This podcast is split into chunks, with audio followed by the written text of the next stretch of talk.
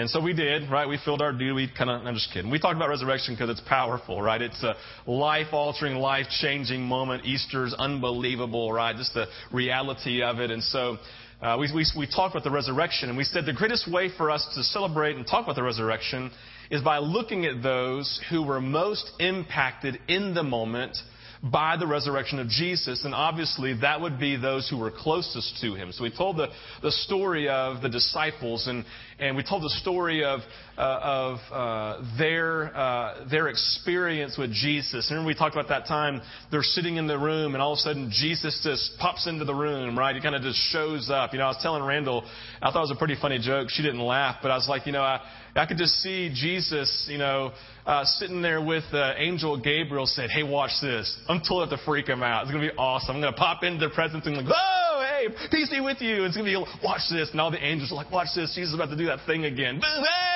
And they're like, Ah, it's a ghost. Peace be with you. Did you see that? That was awesome, right? Jesus loves practical jokes. Don't forget that. So anyway, so there's this whole thing going down. He comes in, this practical joke moment, and, but you know, seriously, it's a divine moment, very powerful, changes the life of the disciples forever because what happens is the resurrection of Jesus caused something powerful for them. We said last week it caused their own resurrection. Resurrection, remember, they were just devastated. They were, they were broken. Everything had died inside of them. And all of a sudden, Jesus literally just pops into the room and everything changes. He said they brought about a, he brought about a resurrection of peace. He said, Peace be with you. He says like that type of peace that when you're a kid and you're scared of the dark and it's thundering and lightning, which compounds that fear, and all of a sudden your mom or your dad walks in, it's like the fear dissipates. The fear dissipates. Now I just need to say this real quick. My dad wore underwear. Do you remember last week? And I talked about my dad when he would walk. I would call up my. For those, remember, I called out and I said, I would call out, Mom, Dad, in the thunderstorm. Do you remember this? And I said, and I always wanted my mom to come because she had more clothes on. Like half the church thought he was naked. And so I left. Does that make sense? Like I left and my dad's like, and my, my, my, my, my stepmom goes, you just said your dad didn't have any underwear on. I'm like, no, no, no. I just didn't say anything. They just imagined it. Tisk, tisk on you. Shame, shame, right? Sorry, I just had to clarify that for my dad. He was really embarrassed. He actually loved it, but it was kind of embarrassing for him. So I wanted to clarify that. So anyway, so when they would come into the room, when they would come, sorry, I just had to do that. That's a, that's a family moment. Welcome to the family. That's just one of our moments, right? So anyway, that was so funny. I got home and felt really embarrassed for myself and for my dad and for y'all. It's like, my gosh, I just anyway. So, um, so anyway, so my my dad steps in in his underwear. He steps into the room, and, and seriously, so all the and peace comes. You remember that? You remember those moments when you're just like, ah, and peace steps in. You're like, I can't even believe I felt that way before. This is what happened for the disciples. Jesus walks into the room, they encounter him, and there's peace. And they're like, I can't believe I was so afraid. And it encompassed everything about them. Then he talked about a resurrection of joy joy in their life. We said that joy is this abiding, just never ending contentment, even in the midst of storms, in the midst of difficulties of life. He said, There are moments when we're happy, we're like, Yeah, this is so great, but they're fleeting. But joy is those moments, are those moments, or is that, that thing that happens that just, it invades every part of you and you're just content. When, listen, joy is really joy when there shouldn't be any joy when there's just such a deep, abiding contentment in you that just shouldn't be there. And we use that phrase that's been around since before I was born. It's that it's the, the, the, the joy that passes understanding, right? The peace that passes understanding, right? That whole kind of thing of Jesus moving and bringing this joy that invades every part of you, even though it shouldn't be there, but it is. And he says, and resurrection comes, and the resurrection in your life, it's like this joy. It's like Everything may not be perfect, but there's just this, it's like a well inside of you that just continually is pumping out water. Right? We said there was a resurrection of calling in the life of the disciples. Remember, here they are, poor guys. They're stuck. They're not happy. They're overwhelmed. They're depressed, probably. And everything they've been hoping for just goes away. And then what happens? Jesus shows up and he says, Just as the Father has sent me, hey, ah, I'm sending you. There's calling in your life. Everything you thought that you had died. Have you ever had anything in your life that you thought died? Or maybe that it literally did. And there's this resurrection hope because we said that there's a resurrection of calling, a resurrection that Jesus is saying, listen, I'm just as I've called, I was called, now I am calling you. And we said the resurrection was not an event that happened. It's an event that is being expressed and experienced every day of our life. If we engage it. Right? If we enter into a relationship with Him, He said it's important that we're encountering Jesus. The disciples encountered Him and it happened. It's really, really good. So, so what I want to do this week is this. I want to launch into a conversation about breakthrough about breakthrough. Uh, resurrection brought about a life breakthrough, right? And so I'm in a season where we're just getting these different things that people are hearing from God as it relates to who we are as a people, right? How many of you know that when you sit down with Jesus and you listen to Him, He speaks, right? And so people are sitting there having, a, having their relationship with Jesus, and all of a sudden He's just speaking into the moment. He's speaking into their life. He's speaking, uh, we use it biblically, they use the word prophetically, just the things that God is doing right? He's speaking these things. People are having dreams about some things that God is doing. How many of you know Joel talked about the in the end times? We all the men, old men will dream dreams, right? And we'll begin to hear the voice of God in all these different ways. And how many of you know that God can speak any way He wants to because He revealed it by speaking through a donkey? Remember Balaam? He's, God says, I got this prophet, this guy won't listen to me, so I'm going to have to speak through a donkey. And so God's voice came through a donkey. He's unashamed to speak any way he wants to, just as long as we'll hear him. And he's speaking. And so God's speaking today to us, and he's speaking to all these people at Vintage, and he's speaking about this. He's speaking using the analogy of water, saying that God wants to, he's, and it's been several things. I mean, it's like one thing after another for the last couple of weeks. God is speaking again and again and again and again just through dreams. One of my favorite dreams was this, was Kathy Cox. She had a dream of a tsunami. She was in a house and she knew a tsunami was coming and she was super excited about it, but nervous at the same time. And all of a sudden the tsunami hit. It flooded the house that she was in, lifted her up to the top and spit her out with this, this wave that was cascading across the community. And she woke up and she just basically said, You were created for a, such a time as this. My glory is coming, right? My spirit's moving. It's just this powerful moment, right? There's all these other things that God is speaking. What it all speaks to for me is this breakthrough that God is doing in our own individual lives and the life of our church and what He wants to do in our community. And so what I want to do is, is I want to spend the next several weeks talking in this area of breakthrough, kind of as a follow, tagging on to the ultimate breakthrough that happens through resurrection. And I want to do it by continuing on in John chapter 20, looking at the life of Thomas and looking at the life of Peter because there's something exciting about looking at their lives because they just kind of look like us. So, if you have your Bibles, turn to John chapter 20. We're going to look at verses 24 through 28. Let's go ahead and pull that first uh, verse up, Chase. It says this. Now, Thomas, called Didymus, one of the twelve, was not with the disciples when Jesus came. How many of you would have gotten that on a multiple choice test?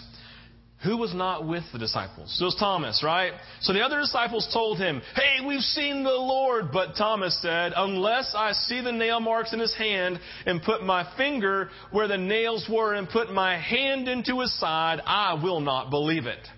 So a week later, the disciples were in the house again, and Thomas was with them this time. But the doors were locked again. Jesus came and stood among them and said, Peace be with you. Then he said to Thomas, Hey, put your finger here. See my hands? Reach out your hand and put it into my side. Stop doubting and believe. Thomas said to him, My Lord and my God. So, we don't know what's going on with Thomas. Where was he? Was he out was he out, you know, running some errands? Was he taking care of his mom? Was he having a long extended time in the bathroom because of something bad he ate the night before? We have no idea. Scripture is silent on it. We just know that he wasn't there. And so Jesus shows up and, and, and Thomas doesn't believe it. He doesn't believe it because Thomas, I believe, is just really smart. He's like, listen, I believed he was the man and he died. I don't see him now. Part of me's not died. I'm not just going to jump back on the bandwagon because you tell me, how can I trust you? How do I believe, how can I believe that Jesus is really alive unless I see it? Right? There's just this barrier in his life of doubt and unbelief. And at the same time, who knows? Maybe there's something going on emotionally. Maybe he feels rejected. Well, why didn't Jesus come when I was there? I mean, he's moving in, he's moving over here in, in this guy's life. Why is he moving in my life? I mean, he's really present over here. They're really, they're super excited. I'm not excited. What's wrong with me? Is there something, does God not love me as much? I'm not, maybe, maybe not. Again, I'm just kind of reading, I'm just thinking of human beings and our nature and how we relate, right? You don't, you can't bank on that, but there's something going on in the life of Thomas. And he's wrestling, and obviously there's this unbelief. It talks about that, right? And there's just this whole thing going down. And so Jesus has been resurrected, yet its impact had yet to be felt by Thomas. He's not experiencing his own resurrection had yet to occur and he was in need of this breakthrough in his life. He was in need of breakthrough. So then we get on down to Peter. Now, you know the story of Peter, right? All this stuff has happened. And then Peter, one day, something's going on in his own heart. And we get to that a little bit. But he's like, I just got to go fishing. Listen, I've been there there have been moments that I'm just like, yeah, I've got to go fishing, right? So I just grab my poles and I don't care where I'm going. I'm going to some lake and I'm going to go fishing, right? I don't want anybody coming with me, right? I'm going to pull my hat down real low. Hope my neighbors don't recognize me. I'm going fishing, right? And so I'm sitting there in the moment. So Peter's, he's going fishing. All these disciples go with him. You know the story. They go out, they fish all night, and they catch absolutely nothing. I've never experienced that, right? So they catch nothing. I've never experienced that. And I really have. I'm just kidding. And so they're sitting there doing their thing and and they don't catch anything. Remember the story? They're coming in. Listen, there's nothing more fun. If you've ever been fishing, and listen, I've fished plenty of tournaments in my life, and come in having zeroed, right? You got skunked, catch nothing. It's like you don't want to see anybody because you're just like you feel you're just. I mean, it's terrible, right? And so they're gonna make fun of you and all this kind of stuff. So they're coming in, and all of a sudden, this dude on the beach, we name we name him Jesus. Now this dude, they couldn't see him because of a distance, about 100 yards away. He says, "Hey, have you caught anything?" They said, "Oh, I mean, maybe. You know, we got a couple nibbles here and there. No, we haven't caught anything." He says, "Throw your net on the other side." They're like, uh-uh, we've experienced this before. Take the nets, throw it over, and there's 152 fish. So much they can they can't even pull into the boat. They just drag the nets to shore. And then John, John says, "It is the Lord." And then we know what happens. Peter does his thing, his impulsive thing. He just goes and takes off his clothes and he dives. Remember, he had quite his underwear on still, right? And he dives into the water and he swims his hundred yards. It's 100 yards. That's a long way. Peter's old. He's like 40, right? And so he's sitting there swimming, right? And he's coming in. I don't know how old he is really, but he's having this thing because he's so excited. And he's so passionate.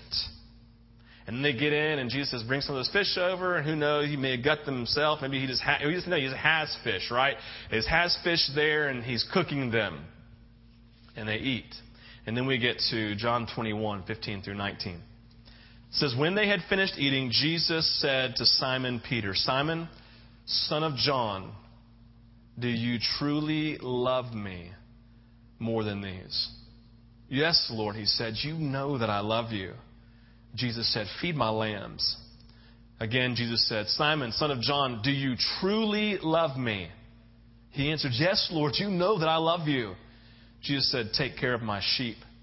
The third time he said to him, Simon, son of John, do you love me? It says Peter was hurt because Jesus asked him the third time, Do you love me? He said, Lord, you know all things. You know that I love you. Jesus said, Feed my sheep. He says, I'll tell you the truth. When you were younger, you dressed yourself and went where you wanted. But when you are old, you will stretch out your hands, and someone else will dress you and lead you where you do not want to go. Jesus said this to indicate the kind of death by which Peter would glorify God. Then he said to him, Follow me. Follow me. So, as far as we know, because Scripture is silent, Peter is present there with the disciples when Jesus shows himself the very first time that he comes, right? He's experienced the resurrection. He's experienced the peace. He's experienced the joy. He's experienced the calling again from, from Jesus. But how many of you know that there was something that went down right after the Garden of Gethsemane where Peter says, listen, no matter what happens, I will, I'm gonna, I'm gonna, I'm going to fight for you and be by your side. And Jesus looks and says, he says, because I love you. And Jesus says, Trust me, you will actually deny me three times.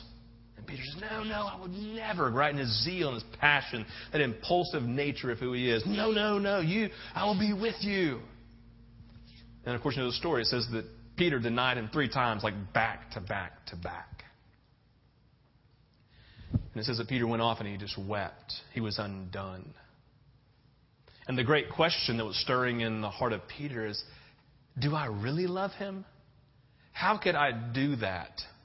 How could I deny him if I truly loved him? And so, what we find in this moment is there's just this dynamic still going on in the life of Peter. There's still yet to, to be this, this breakthrough of sorts. He's experienced this to a degree, his breakthrough to a degree, but he has this thing that has to happen in his own life where there has to be a breakthrough from condemnation and of guilt in questioning, do I really love Jesus? Do you ever have that where there's these questions? That just go on and on and on in your mind about your commitment to God, about your love to God, about where you stand with Him, and you want to say, and so what do you normally do? Well, you're like Peter, and you become extra passionate and extra zealous, right? That you would be saying, yeah, I would totally just jump out of a boat and swim. I, I want to prove to myself maybe that I love Him, and I can prove by being really, oh, really, really excitable, right? And maybe I, maybe in doing that, I can prove it to Jesus. Listen, for the first several years of my marriage to Randall, if we got into a fight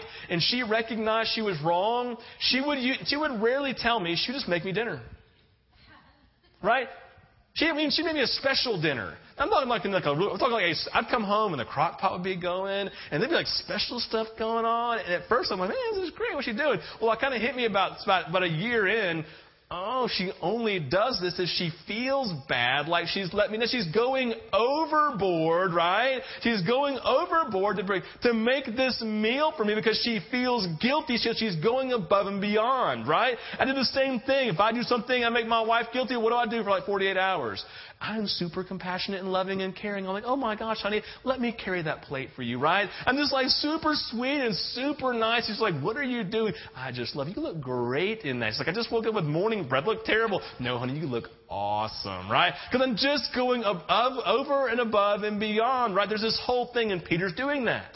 There's this whole part of him that's like, ah, ah. And so when the, when the disciples see him being this he just think he's being impulsive like he is always. But I believe what's going on in the heart of Peter is that there's just this thing. He's kind of overcompensating, kind of. Trying to show, because he's trying to prove it to himself and wants to make sure that Jesus knows what's going. And so what we find is, is for both of these guys, for both of them, there was this breakthrough that was needed.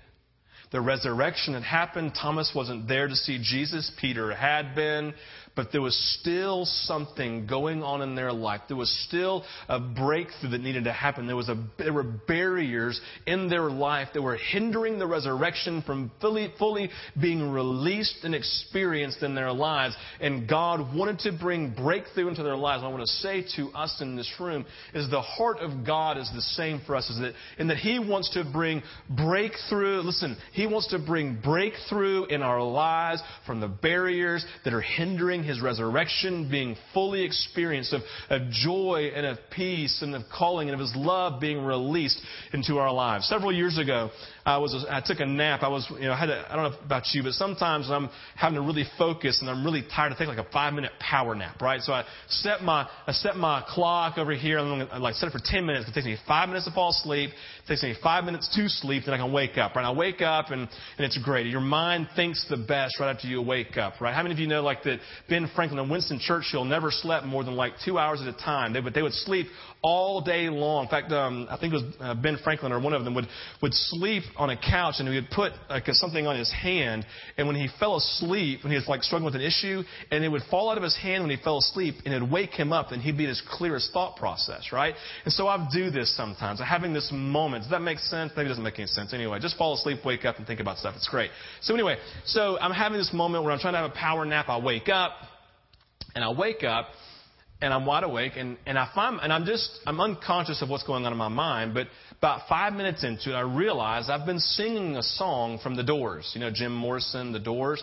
I'm not a huge Jim Morrison fan, not a huge Doors fan. I'm sitting there singing the song, Break On Through to the Other Side, Break On Through. And I had the little guitar in the background, right? Shane could help me out. Break On Through to the Other Side. And I'm singing the song just in my mind again and again, and I'm like, what am I doing? I hadn't been listening to the radio. I definitely hadn't been listening to the doors and what's going on. And I had this like, what's going on? And God says, I'm speaking to you. I went, and he says, Steve, it is time for a breakthrough from the monotony of life, from the things, from these things that are entangling you. It's time for a breakthrough in your life, a breakthrough to the other side of what I have for you. And I was like, you just use the doors to talk, talk to me. This is amazing, right? He can speak any way he wants to, but there's just this heart of God for breakthrough. There's a heart of God for us for a breakthrough, and I believe God is speaking in this season is a moment of breakthrough, that He's doing something new in us. And just like He, he wanted to do this work in the life of the disciples with Thomas and, and what He wanted to do in the life of Peter, He wants to bring breakthrough. And I want to hear, you've got to hear me say, and my prayer has been for each of you, most of us have no idea that God desires to bring breakthrough. And many of us have even, don't have any idea there's even barriers in our lives that are bringing about this breakthrough. What I believe God wants to do in this season is He wants to awaken us and He wants to bring us to this breakthrough moment of complete or this daily resurrection that's happening in your life. So, that's what I want to do this morning. I want to launch into the life of Thomas and Peter post resurrection and see what's going on for them. The first thing I want to say is this barriers in our lives, barriers in our lives are real. Barriers are real. Now, barriers can take on many different forms, right? So we use different words. We describe them. Well, I just feel like I'm in a rut, right? We understand that a rut is just this like thing in the road and you can't get your tires out of it, right? Back, especially back in the day when there was a horse-drawn buggy, that these ruts that were created by the mud and you just couldn't get the wagon out of it, right? So there's just these, you feel like you're stuck in a rut. You just can't go anywhere. Maybe you feel like you, you, you, you've hit a wall I'm living my life and I hit a wall. Wall is a barrier in your life. It's keeping you from moving forward. And maybe you, you name it as chains. I feel like I'm moving forward and this chains is pulling back down. The analogies in our lives are endless as it relates to barriers, but we all know we experience them in our lives. Thomas, I believe he, I believe he hit a wall. He hit a, a wall of disbelief. He hit a, he hit a wall of doubt and he, he wouldn't he wouldn't go any farther unless he saw Jesus for himself, unless he saw the scars. Peter, Peter was in chains. I believe he was in the, the, the chains of condemnation, the chains of, of guilt that he was sitting there, and even though he had encountered the presence of Jesus after the resurrection, he had encountered this release of peace and of, and of joy and a, and, a, and a release of calling in his life. I believe that the, this barrier of condemnation was keeping it from flowing fully in his life. And Jesus recognized, wow, there has to be breakthrough in these guys' lives because I have an important calling on their life. Things that I'm calling them to do that make them unique in this season of time. I've got to use and there has to be breakthrough breakthrough in their life. Barriers are real, and they're real in the life of Thomas and Peter. Second thing we see is that barriers, they must come down. Barriers must come down. Think about it. We all know barriers keep impede the flow of something. We know you have a river, you put a dam there, what happens? It impedes the flow of the river. And everything south of the river goes dry, or there's a little bit, a little bitty stream coming down. You, you know, you're sitting there washing your car, right? And you need to, you need to, you need to take the nozzle off. So what do you do? You, you crimp the hose a couple of times. It impedes the flow of water. What do you have? It's a little bitty trickle coming out, right? But the, the water is impeded from flowing. You know, five o'clock traffic on a Friday, someone gets in a wreck. What happens? It impedes the flow. A barrier has happened. You don't want your dog to run. What do you do? You stick your dog on a chain. It gets into the chain and its, its flow of continuing to run has been stopped and impeded. That's what's happening here. Barriers must come down. There's a myriad of these barriers that we experience in our life. Thomas specifically said, unless I see the nail marks in his hands and put my fingers where the nails were and put my hands into his side, I will not believe it. His unbelief and his doubt, they represented a barrier in his life. And understandably so. We talked about this was a huge deal to believe that Jesus had been resurrected, that he was still living. This is an amazing thing. And he needed proof. All of us understand this. We're all realists in life. We've experienced moments like this as well. I'm not sure if I trust you unless I have proof of whatever it may be, right? We understand this, and, and Thomas is here. He would not believe. There was a barrier impeding his flow. We see poor Peter over here, right? His barrier is much less obvious except to Jesus. As far as everyone else knew, Peter had fully experienced the peace and the joy and the calling, right? He's like, woohoo, and he's being his impulsive self. When he jumped out of the boat, they probably chuckled and said, there goes Peter being Peter again, right? He's back to him old self again. Just bring Jesus along and look what happens. Peter's back, right? They're probably celebrating this moment. It's a good thing, but Peter knows there's something not right. There's something different. There's something going on in his life that's impeding the flow of, of, of whatever it is in his life for Jesus. He's, he, he's excited, but feels this weight at the same time, right? This kind of chain in his life. And he's just sitting there going, What is this? I'm, I'm doing the same things, and Jesus is, is, is relating to me the same way, but something feels different in here. And what I would say is, I believe that Jesus is looking at Peter saying, You are wrestling and there's a chain in your life and you don't even know if you love me anymore. You don't even know. You think that you do. You know that you know, but maybe you don't because how could you have denied me? And there's this tension going on. There's this deep barrier that's affecting him emotionally. Have you read these barriers in your life that affect you emotionally? Physically and even spiritually in your life, and you're just like, what's going on? And I believe that Peter is feeling this exact same thing. No one knew. Peter probably didn't even fully know what was going on, but Jesus knew. Jesus knew.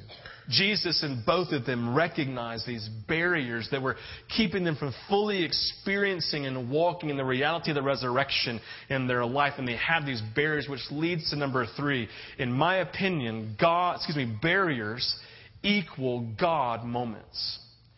Barriers equal God moments. Not necessarily the barrier in your life, but barriers equal those moments of God needing to move in your life. When I was about six or seven years old, I forget, I had this evil neighbor named Ashley. Ashley was about, about a year younger than me. And we were best of friends, but more importantly, worst of enemies, right?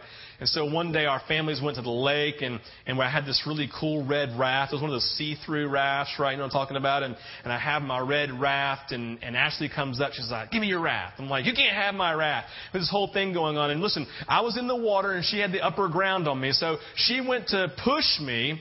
Then she had all the, all the leverage. That's why she pushed me down. I mean, normally I could have totally pushed her back. But in the moment, she totally pushed me down and I went into the water with the raft on top and now her on top top of the raft and I'm pinned underneath the raft, under the water, and I can't do anything. There is a barrier between me and breath. And I am doing everything I know to do to get to my best friend breath, right? And I'm sitting there pushing, and she's a big girl, right? And so she's doing her thing, and I'm like pushing, and I can't get it, and I'm pulling down, and I'm just, and I've had the panic moment. I am drowning. There is a barrier and I am dying and I can do nothing about it. And I'm looking through the red raft and I see her evil grin and I see the sun trying to shine through over here and I'm thinking, I'm done for. And then here comes a shadow flying. The next thing I know, Ashley is in the air flying with the raft landing on the ground hurting herself because my mom just came in and intervened. My mom saw me being drowned and she came over, didn't, didn't care about the mom back here, went boom, right? She was about this tall, right? She goes boom and chucked Ashley across. I don't care. I don't know where she landed, right? But my mom came and picked me up and just grabbed me and took me back to her chair because listen, my mom intervened. There was a need for a breakthrough to breath. My mom came down and she intervened in a place and in a way that I could not remove the barrier and allowed me to meet breath again.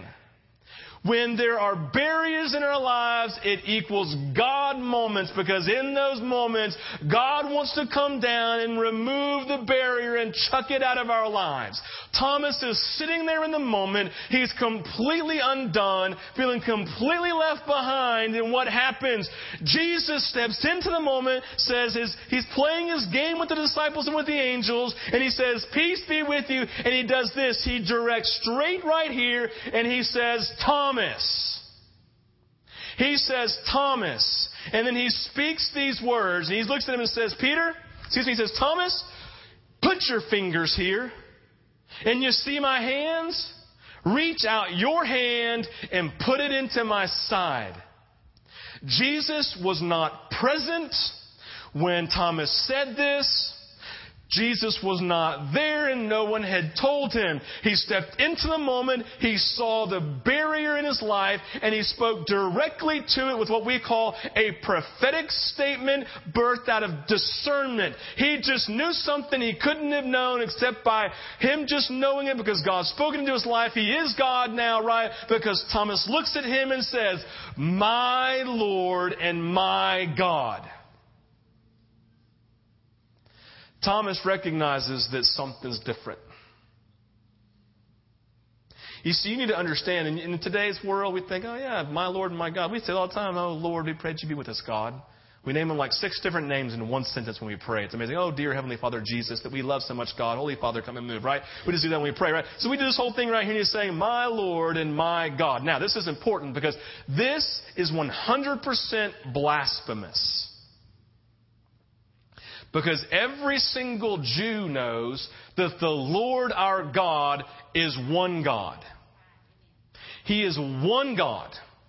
And now Thomas, who is a fantastic Jew, who has been worshiping in a monotheistic way his entire life. Well, one God, monotheism, right? One God, worshiping God, Yahweh, God, now looks and says, Lord, my God, as he looks at a man Listen, back in the day and age, they weren't talking about the Father, Son, and the Holy Spirit. They didn't have the word Trinity back in the day, right? But we have a revelation right here that something was going on in Thomas where he looked and said, Resurrection has just happened in my life. My Lord and my God has spoken into me with something that only God could know. Jesus, you truly are God. This is an unbelievable moment. Remember, Jesus got crucified because he was putting himself in an equal place with God. And we know for the first, for the first time, this is probably the very, the very first time that Thomas is stating that Jesus is God. That what I want you to get, if you're like, I don't understand what that means, all you need to understand is this. This is a big deal. I mean, this is huge for him. This is just otherworldly. It'd be like me doing something miraculous and, and, and, and you come into me saying, Oh, Steve, my Lord, my God. That is, oh my, you don't do that here. Don't come ever say that to me, right? But he's, Thomas is saying it. It's a really huge deal. And what it points to very clearly is that Thomas has now experienced resurrection. He's now experienced the uncrimping of the hose, and Jesus, the Holy Spirit's flowing with peace and with joy. Listen, I've driven by the mountain where Thomas was martyred in India. He literally, his trajectory of life changed. And that's what legend says that he went from where he was in Jerusalem all the way down to India, into, into Madras or Chennai, they call it today. And he was martyred there for his faith. This is amazing. This barrier was gone, and now he was able to see Jesus for who he was. Then we see Peter. You know, Peter in the same way. He's on the beach, and, and Jesus looks at him and begins to ask him these questions. And he asks him these three questions, right? Remember, basically, three different ways. He says, Do you love me? Do you truly love me? Simon, son of John, do you love me? And the last one Peter says, Peter is hurt. He's hurt by Jesus. He says, Jesus, only you really know. What, what's going you, Only you really know my love. And you're like, oh, it's kind of mean of Jesus to kind of do that. What's he like digging in? Let me say this. Peter probably couldn't fully name what the barrier was in his life. And Jesus came because he's Jesus with discernment. He just sees things that he can't see physically and looks into the heart of Peter and says, It's the love. It's this question about loving me. And so he puts his finger on it. And he says, Peter, do you love me? Peter's like, Yeah, I love you. He's like, No, do you do you really love me? I, I love you. No, Peter, do you truly love me? And Peter, hurt and broken, says, Truly only you know. It's this like revelation, Jesus, you know. And the part that you can't miss, where this is where Jesus is basically letting him know, yes, I know that you love me. And yes, you now can know that you fully love me. He shows it by saying this. He says, Feed my lambs. Feed my lambs. Take care of my sheep. Why is that important? Because what he just did is said, saying, Here's your calling. listen, Jesus isn't ultimately released Peter to be the foundation of the future church unless he knew that Peter's heart was right. And he wanted to, and he knew his heart was right, but he had to get Peter to the place of knowing you have a calling. He's pulling out his calling, and it's imperative that you know, that I know, that you know for yourself that you fully love me with everything in you because I know it, and it's important for you to know. That's why I'm putting my finger on it, not to be mean, but to call out the very thing that you were wrestling with inside of your your heart, the thing that's condemning you, the thing you're feeling guilt over, is this thing, do you really love me? And I'm letting you know I trust you so much with your love that I am giving you a calling again to tend for the entire world who are my sheep. And in Peter, there's this divine revelation. And then he expresses the type of love that Peter's actually going to have. Because by saying, listen, there's going to be a day, right now, you go where you want to go and you clothe yourself, but listen, there's a day that's going to come when you are going to be led like I was with a cross, and you're going to be crucified upside down because of your love being so true to me. You will not deny me again. This is the resurrection that happened in the life of Peter. This is the resurrection that happened in the life of Thomas. And it caused them to literally have this release of everything, the breaking of chains, the tearing down of barriers. And it all happened because Jesus intervened because barriers equal God moments in our life. And if you're coming this morning with these barriers, these places of brokenness, these things where you feel like your hose is crimped, you're stuck in a rut, you're bound by chains, I want to tell you, you are underneath the raft and nothing can get you out except intervention by God. And that, my friends, is good news because He wants to intervene.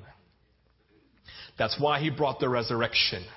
That's why He's pouring out His Spirit upon us today. It's why He's bringing this message of breakthrough and Him filling us with this water of His Spirit, representing His Holy Spirit, because He wants to do something in us. Because, like Peter, there's a divine calling on each of your life, and He wants to break down the barriers in your life so that you can listen, so you can stop being so self absorbed and self focused that you spend 90% of your day thinking about and talking about yourself and how hurt you are and how broken, and He wants to move you beyond that barrier by crushing it down so you can be released into that day where you can, like Thomas, if you have to be a martyr in India, you can be because you will say, God, wherever you want to go, there's no barrier in my life and resurrection has happened in my life and now I am truly living for you, my Lord and my God.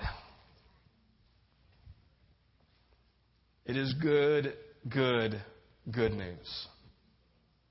And you've been buffing up against, if you've been hitting barriers for the last 30 years, God wants to break the barrier down. If you've been doing it for 30, for, for 30 minutes, He wants to move in your life. So, here's what we're going to do this morning. It's 1034. We got other people about to come in here. You can go ahead and stand. What I want to do from right here is I'm gonna we're gonna we're gonna have as we always do. We always close our time with a time of ministry. And we'll do that in a few minutes, and Tate will come and lead us in some worship, and uh, that'll be great. But what I want to